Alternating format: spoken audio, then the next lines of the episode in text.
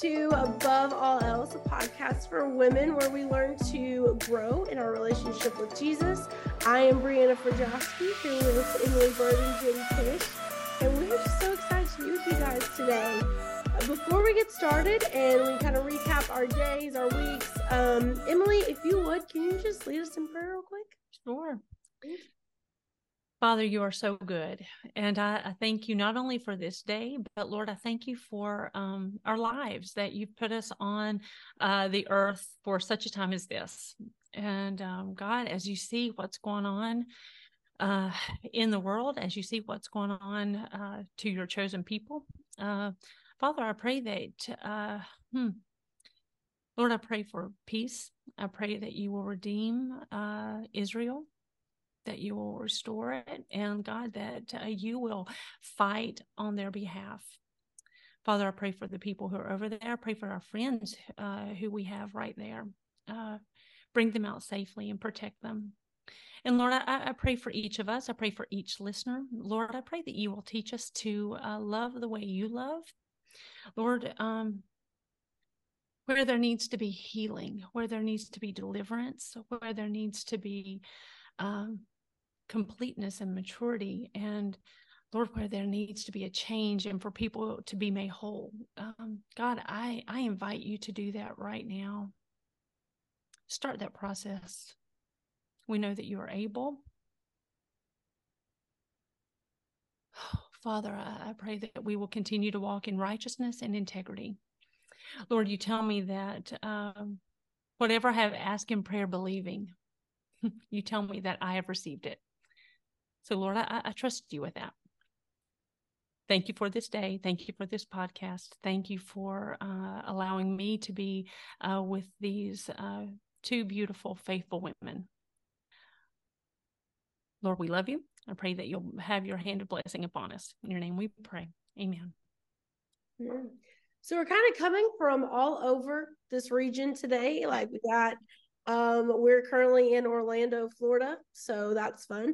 My sweet, awesome condo art. I was showing Emily earlier. I feel so fancy with my condo art behind me. How's it going though in North Georgia, Jen? I guess I would be right because Emily doesn't qualify anymore. Yeah. Good here today. It's fall has arrived. It's nice and cool outside, and we are just enjoying that. So everything's good here. Oh, I'm so jealous. I miss the fall weather. It's so humid outside here. Oh man, Emily, what about you? How's it going where you are? Oh, it's been a good day. All four of my girls are at home. And so it is good to have everybody under one roof, and they went out shopping today, all four of them. And so it's the first time that I have spent any time alone in this house. So I had almost 2 hours by myself. And that's just unheard of. So I am a new woman today. a long hot shower, and I even read a little bit of a book, and there you go. Glorious. That's amazing. I love that. Me too. Oh man. So last week we were talking about this idea of prayer and how to pray for our kids, and I think today as we kind of transition, but we kind of keep that same train of thought going. I think maybe thinking about prayer in, how do we transition to making ourselves available for using our gifts? And when we look in scripture, we see a lot of references about using our gifts, to build up the kingdom. We see that the Lord has given us these gifts for a reason, for a purpose, and making sure that we are using them for his glory. One of the verses, though, that when we were, discussing, we kind of came up with was First Peter 4:10. And it says, each of you should use whatever gifts you have received to serve others as faithful stewards of God's grace in its various forms. So, Jen, if you don't mind, just kind of elaborating for us, just kind of give us like, what does that using our gifts in various forms. Where do we do that? How do we do that? What does it look like practically? Kind of some application for that. Yeah. So I think when I was little, I used to think that God didn't give me any of those gifts, right? Because I went through them and I remember thinking, well, I'm not particularly gifted in any of these areas. And I remember like wondering what God would even do with me because I didn't have any of those gifts, right? And when I was young, we used to do those like spiritual gift exams, yes. Whatever. Have you guys done those? Yes. Yeah. Yes. So I remember like going through and just feeling like I didn't have any gifts, but the Bible tells us that when you become saved, you get those gifts, some type of gifting that it is given to all, right? Who comes to know Jesus. So I think that it takes time to learn what our gifts are. I think it takes like self-awareness, I guess, to be able to acknowledge where you're gifted and where you aren't. So I think figuring that out is sometimes seems overwhelming, but I think for the most of us is our gifting is typically a natural overflow, right? So I didn't realize that when I was in school and I got in trouble for talking so much that it was because I've been given the gift of exhortation, right? So back and tell my elementary school teachers, no, I'm an exhorter. That's why I talk all the time. There you go. But it's like, God gave me that gift to encourage people and to befriend people. When I discovered that the natural personality traits that I had were actually some giftings from the Lord, then I kind of started to lean into those. But I specifically wanted to talk about where we use those gifts, because we definitely use them among the body, right? We're supposed to use them at church. And I think that's sort of a natural response. You're saved, you should probably serve somewhere in the church. You're part of a church, you know, being part of the family, doing your part. But I think sometimes we overlook how we're supposed to use our gifts in our homes, because typically our people in our house get our leftovers, right? At least that's how it is for me, is that sometimes they get me at my worst when I've given my best to everyone else. So that scripture that from First Peter that talks about Jesus getting into the boat with Simon, like I try to imagine Jesus coming right into my work. And that's in my home. A lot of times it's in my, you know, my time in my kitchen with my dishes and the laundry, and making space in my own house to use the gifts that God has given me to serve my family. Mm-hmm. And sometimes I think we get overwhelmed with all of the serving. We feel like our whole role as mothers is serving, you know, in the way that we serve the meals and we serve the clean laundry and we, you know, we're service minded, right? But this is sort of a different way of thinking about serving. It's not in that way. It's how do I use my spiritual gifts in serving my family? So that's kind of where my head was when we started talking about, you know, how can we use our gifts that God has given us in our own homes and how we make space and time for that. So that's where my mind is. I like to think of Jesus stepping into my boat, right? And me making space in the middle of whatever, like it, Simon was exhausted. He'd been fishing all night already. So to be available and make space for God, even when I feel like I'm too tired or I've already given all I can give, or I've already done enough today. You know what I'm saying? Like being able to welcome him into the work that I'm already doing, because that's where he shows up so often. Oh yeah, definitely. Mm-hmm. And I think, like you said, we use those gifts so often in the church setting. You know, we know like hospitality, if you're good at hospitality, like the church has a place for you. And we do those things, but using those in our home, using those spiritual gifts, I think is so important, especially there. You made a statement when we were talking about this a little earlier, that Jesus doesn't want us to spend our lives safely on the bank or in the shallow waters, but he calls us into the deep. Emily, what would that look like practically? Like Jesus not staying in those shallow waters with our gifts in your home. Like, what does that look like in your home practically? That's a big question. That is a big question. You kind of put me on the spot. Oh, what does it look like practically to be called out into the deep waters? Well, I have to be honest with you. Sometimes deep waters may seem in the world's eyes, it may seem small, but practically deep waters means that I am pouring into my children, that my daily prayer time over them is kingdom work. And that they see me praying over them, that we pray together, that we're memorizing scripture together. And those, what's, like I said, what the world seems as small is very, very big, because it has eternal consequences. It is major stuff. So I do call that deep waters. And, for us to experience the abundant life that the Lord gives us, I think we've got to hunger for the things of God. And that is not natural. That does not come naturally. We are born sinful, and our human nature takes over. And so when I'm talking about praying for my children, or taking time to memorize scripture, taking time for myself to memorize scripture, and it's so much harder to memorize now that I'm old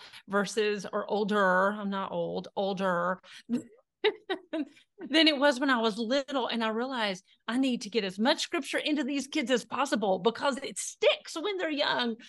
And that I realized that hard work is important, because that hungering for the things of God does not come naturally.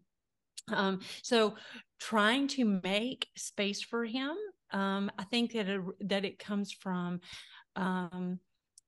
him causing us to be thirsty for Him, and us to hunger after those things. And I think all of that honestly comes from just a true, healthy fear of the Lord. And so my prayer for my children has been from since they were in the womb, that they would fear the Lord. And that means that they are deeply committed, that they have a healthy respect and love and reverence for the Father, and that they would be scared of what life would be like without Him. My fear of the Lord is I do have a healthy respect, and I can't imagine what life would be like without Him. That terrifies me. So fear doesn't mean scared, but I would be scared without Him. And so I think to be able to do the big things, and to allow Jesus to come into my boat, and when He says, or when He was calling out John and James and Peter and Andrew, come and follow me, they followed immediately. And for us to be able, when He's telling us, come follow me, for us to be able to immediately follow, we have to already have that hunger and that thirst. And you realize that He is the living water. My thirst will be satisfied when I follow, when I am obedient, but I've got to have that hunger and that thirst to be able to do that. So I think I just really went on a tangent. Did I answer your question at all? Yeah, wonderfully. And I think that, much like Jen, I got in trouble. I was homeschooled. So my mom, she used to be the one who would get on to me. But I remember having to write sentences because I just could not stop talking. But I also... my sisters used to kind of make fun of me a little bit and tell me that I had a tender heart. That's what it was. A tender heart, because I just was kind to people. My sisters, what does that say about, no, I'm just kidding. I'm totally joking. They're wonderful. But I've learned that in seeing how the Lord has created me, like He created me with this ability to be an encourager, right? Like this ability to encourage people. And actually took the spiritual gifts test a while back. Turns out I have the gift of prophecy, you guys. I was like, I don't know. I don't know where that came from, but okay, we're gonna retake this test because I don't know what's happening. Like, oh, maybe that's wrong. But I've noticed in my little 5-year-old that she's very much so, her love language is words of affirmation. And so if I can use scripture to encourage her, and I can be using that like, okay, this is my gift. I'm going to build you up using my gift and speaking to the way that the Lord has made you and that your love language is words of affirmation. She needs to be affirmed. She'll say sometimes, did I make you proud? I'm like, first off, don't ever worry about that, because all the time, like she's so sweet, but just using that, like, hey, listen, this is what the Lord says about you. Like, this is who he made you to be. And whether you're, you know, like 5-year-old drama on the playground, you know, it gets a little crazy. And so sometimes it's like, hey, no, like, this is just using scripture as that encouragement, that way to speak that truth over her. I found that she will say those things back to me sometimes. They're like, well, Mom, you said this about me. I'm like, I did say that about you. And she'll just say it back to me. I'm like, okay, Brianna, like, that's one of those gut checks where you're like, my 5-year-old just use scripture to correct me. And it's great. And it's a great, you know, like, okay, good. It's sticking, you know, they're young, their brains are still just absorbing all of the information. But definitely using that in our homes, using our gifts to be able to best serve our family, because they are our first mission field is right there in our family. And I know as a pastor's wife, that can be a little complicated sometimes, because my first instinct is to be like, okay, what are we doing for the church? Like, how are we serving the church? What can we do? Making sure that the church is being built up and edified. And obviously that is a priority, but the Lord has given me 2 little girls to first, these are your first priority. Like they're your priority, and then the church. And so I think as a pastor's wife, that can get a little, not complicated, but we complicate it. The Lord didn't create it to be complicated, but I think, I don't want to speak for all pastors' wives, but it can be something that's complicated. I'm sorry, go ahead. I started to interrupt you, that you hear your words coming back out of your little one's mouths. I'm the same way. I've heard my words come back. And speaking of exhortation, and we have to exhort our children. And also on that flip side, when I'm not so kind to them, and I can be, and when I say ugly things, those words stick as well. Mm-hmm. And we have to be so incredibly careful of what we speak into our children, because they really do believe it. So if I'm speaking negativity and I'm telling them, you know, you are selfish, and they believe that. And have you noticed that? Like, then they will become that, you know, like, yes. Oh, no. And we had this conversation earlier this week in my home, and I found an old letter written by one of my girls who, and I remember the scene vividly. And I had called her selfish, and you are self-centered. And then I found this little note that she had written me asking for forgiveness. But I had spoken such ugly things to her. And, you know, instead of saying you are selfish, you are self-centered, you are showing selfishness. There is selfishness in that heart, not you are selfish. And so sometimes I feel like I have reaped my words. And I need to be very, very careful of my speech. And I need to, and one of my gifts is exhortation too. But sometimes I have not used that gift, and I have ended up injuring the heart of my children out of anger and out of tiredness. And so I love that we hear good things coming out of our children's mouths that we've spoken, but then on the flip side, sometimes I'm afraid my words have also done damage. So, yeah. But you know what you said, like when you just said, when I'm tired or when I've been too busy or I've done too much. And that is what that scene was when Jesus stepped into the boat. They were tired, you know, and they had been already working all night long. And that is when I am the same way. I'm tempted when I'm tired, you know, when I'm grumpy because I'm hungry or I'm tired or, you know, I'm focused on something else. I've noticed if I'm doing something even on my phone and a kid comes up, I can be so snappy, which is so dumb. This person in front of me is more important than anything at all that I am doing right here in my hand. But when Jesus comes into those moments, to the end of the rope kind of moments, am I going to move over and make space for him to teach me something new in the boat? You know what I'm saying?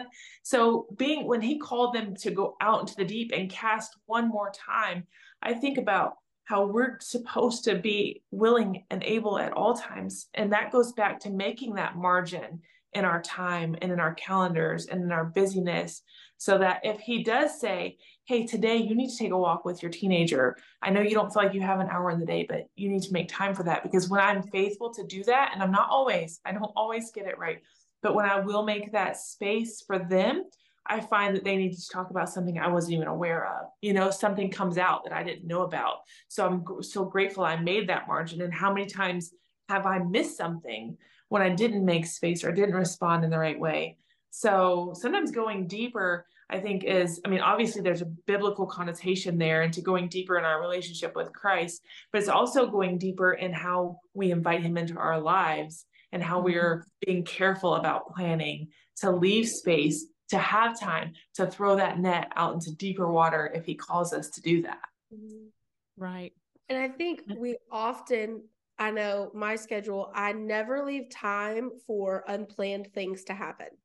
Right. And it's on those days when the most unplanned things happen, right? Like something. And so I think, you know, even if going through your day, like you leave that time, like you said, just planning for the unplanned, if you can do that. And like at the end of the day, if you have extra time because nothing unplanned happened, if your day is just that perfect and goes moment by moment, then look at all that extra time that you get to sit and spend with Jesus, or, you know, spend with the kids, right? Like, but I think if we started to see our schedule as not just boom, boom, boom, got to do this, this, and this, but especially as a teacher, I think that there have been times when in between class or after, like we're on a schedule, we're at school, we have a schedule, but a student will come to me, and it's in those times when I have been like, okay, I got to do this during this time and this during this time. And I have no time, when those students are like, hey, Miss F, I really need to talk to you about something serious. Right. Or students come up with questions about salvation or something like that. And you're like, I had so many things planned for this very moment. And the Lord's like, hold on. I need you to stop. I need you to move. Like you're saying, move over, let him steer the boat, let him, you know, at least get in it with you while you're going through this. I mean, there have been times when not serious conversations, but students will have questions, and I'll be like, let's walk and talk together. If there are conversations about, you know, salvation or things like that, we're going to sit, we're going to stop, we're going to talk. Mm-hmm. If it's about their grade, you can walk with me to lunch about this. But so maybe it means when we're looking at our day that we are scheduling for the unplanned. And I know that sounds crazy, right? Like, how do we schedule the unplanned? But just having that mentality of being open when the Lord steps in and saying, okay, we're going to go back out into the water. And you're like, well, I actually had this. No, we're going out into the water, and this is what we're doing. You're going to be okay with it, because you're going to go out here and you've been very, very unsuccessful in your fishing adventures, but we're going to go out and we're going to go do the unplanned, and you will see fruit from this. You will see what you've been looking for all these hours now come to fruition. And so maybe it means planning for the unplanned. I don't know. how that. And again, I think it comes back to what, and not to beat the same message over, but having that hunger for the things of God. And when we hunger for the things of God, you've got that discernment that, like Jen, you were just talking, I really need to spend some time with my child. I need to spend some time with that student. Like there is a gnawing that comes. And even though you know that there is not time in the day that I have not set time aside, something else is going to have to suffer because I can feel the Holy Spirit prodding me that this is important. And I think that comes from the fear of the Lord that we have, and having that heart of discernment and hungering after his things. He just gives you that gnawing. It's what that gnawing that I've got to do this. This is really important. And usually you see something come out of it. But I've had to sacrifice something that was on my own agenda to get to that point, to be able to get the large catch of fish, to be able to go out into the deep. And it is, so if we haven't set aside it, sometimes I don't, is it possible to set aside just empty time to be able to do? I don't know, but I do think that when his Holy Spirit is working in your heart and your mind, and you know that I really need to do this. I need to take a loaf of banana bread to a neighbor down the road. That's what I'm dealing with right now. I know that sounds, this person doesn't even really know me. But I know that there's sickness in their home. And I need to do that. I need to get out of my comfort zone and take them a loaf of banana bread. And I need to set aside my agenda and my fears to go do something that seems a little crazy, but goodness will come out of it. And that's the Holy Spirit working. That's not me. That's not our natural inclination. Do you know what I'm saying? Like when he calls us to do hard things that are out there, and I haven't set aside a time. I haven't set aside time to do it. Something else on my own agenda needs to stop so I can do that. So, and Emily, you said something that made me think that part of it too is recognizing a lot of times the gifts that God gives us, we use really well in other places, like maybe even in our work, whatever we've been called to at work. But I think recognizing that God gave us those gifts to serve out his purposes. You know what I'm saying? Like it helps us, I think, prioritize, because often, like if you have the gift of gab, then maybe you use that, and write on the internet, or, like there's things that I do that I know are an extension of the gift that God gave me. But sometimes we use those things for our own purposes, and which is fine, but recognizing where the gifts come from may help us steward them well. So God right. gave this gift of exhortation. Maybe I should use it where it matters most. And right now where it matters most is in the people that he has put under my stewardship, right? He's given me these people. I'm supposed to be building them up for good works in the kingdom. Like we talked about that scripture. So how can I use the gifts that he's given me to my best ability in my home, giving to my people first, and right. not the leftovers and them getting nasty exhortation, like I told you to clean your room and you didn't do it and you're selfish, like, no, you're lazy. Yes, you're lazy, you're selfish, you're all these things. And instead of getting to that point, recognizing God gave me this gift, this mouth, this, ability to speak for a purpose. How can I first use it to serve him? And then everything else can be an overflow of that. Mm-hmm. That's good. Oh yeah, most definitely. And I think, like we've said over and over, like our first mission field, the first people that we should get everything, like, well, the Lord gets everything, but then it's our family, then it's our kids. It's the little lives, or big lives, because you guys have big kids, that he has given us to shepherd. And are we shepherding those the way that he's instructed us to? I failed daily at being, I'm not winning a Mom of the Year award, We decided that back when Braley ate dog poop when she was little. We decided that I was out of the running for that award. But it was gross. But you know, am I, like you said, am I using my first gifts? Am I using this to shepherd their hearts towards Jesus? And at the end of the day, like, that's what I think we all desire, right? We all desire for our children to know, to taste and see, right? Mm-hmm. Taste and see Jesus in their own lives, and to really know him, not because we know him, but because they know him. But what example are we setting for them of who Jesus is? If we're like, we love Jesus, and then, speaking to myself, like screaming because, you know, I'm overstimulated, or you know, using that as like an excuse to be snippy with my 5-year-old, who 5-year-old's a fun age. I hope it gets a little bit less real as they get older, because 5-year-olds just tell you, do you remember the other day when you said this to me, Mom? Yep. I do. Thank you so much for reminding me. I'm so sorry. And you know what, Brie, like we've kind of forgotten too, that our husbands deserve that from us too. Mm-hmm. You know, like we've all three, I think, mentioned exhortation.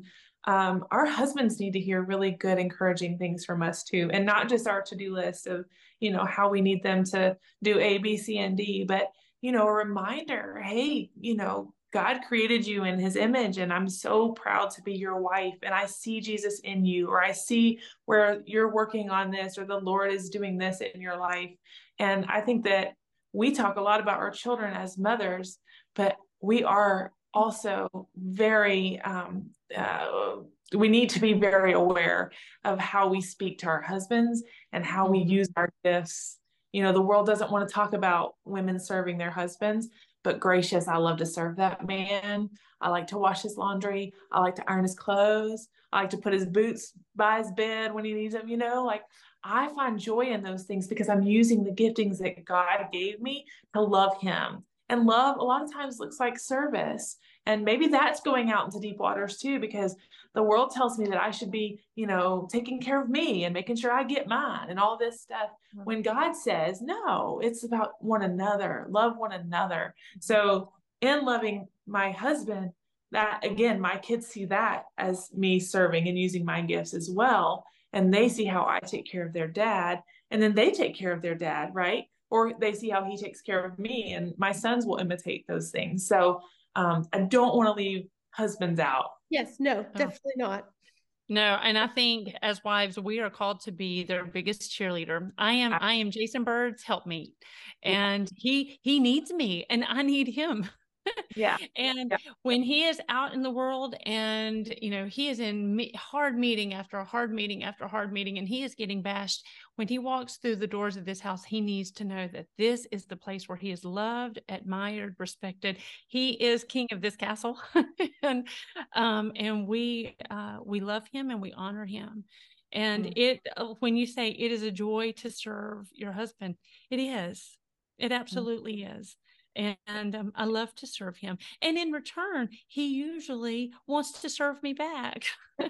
It is a sweet, sweet connection there that, you know, it's not, okay, I'll give. And then we both give 100%, but the rewards come to both of us. So.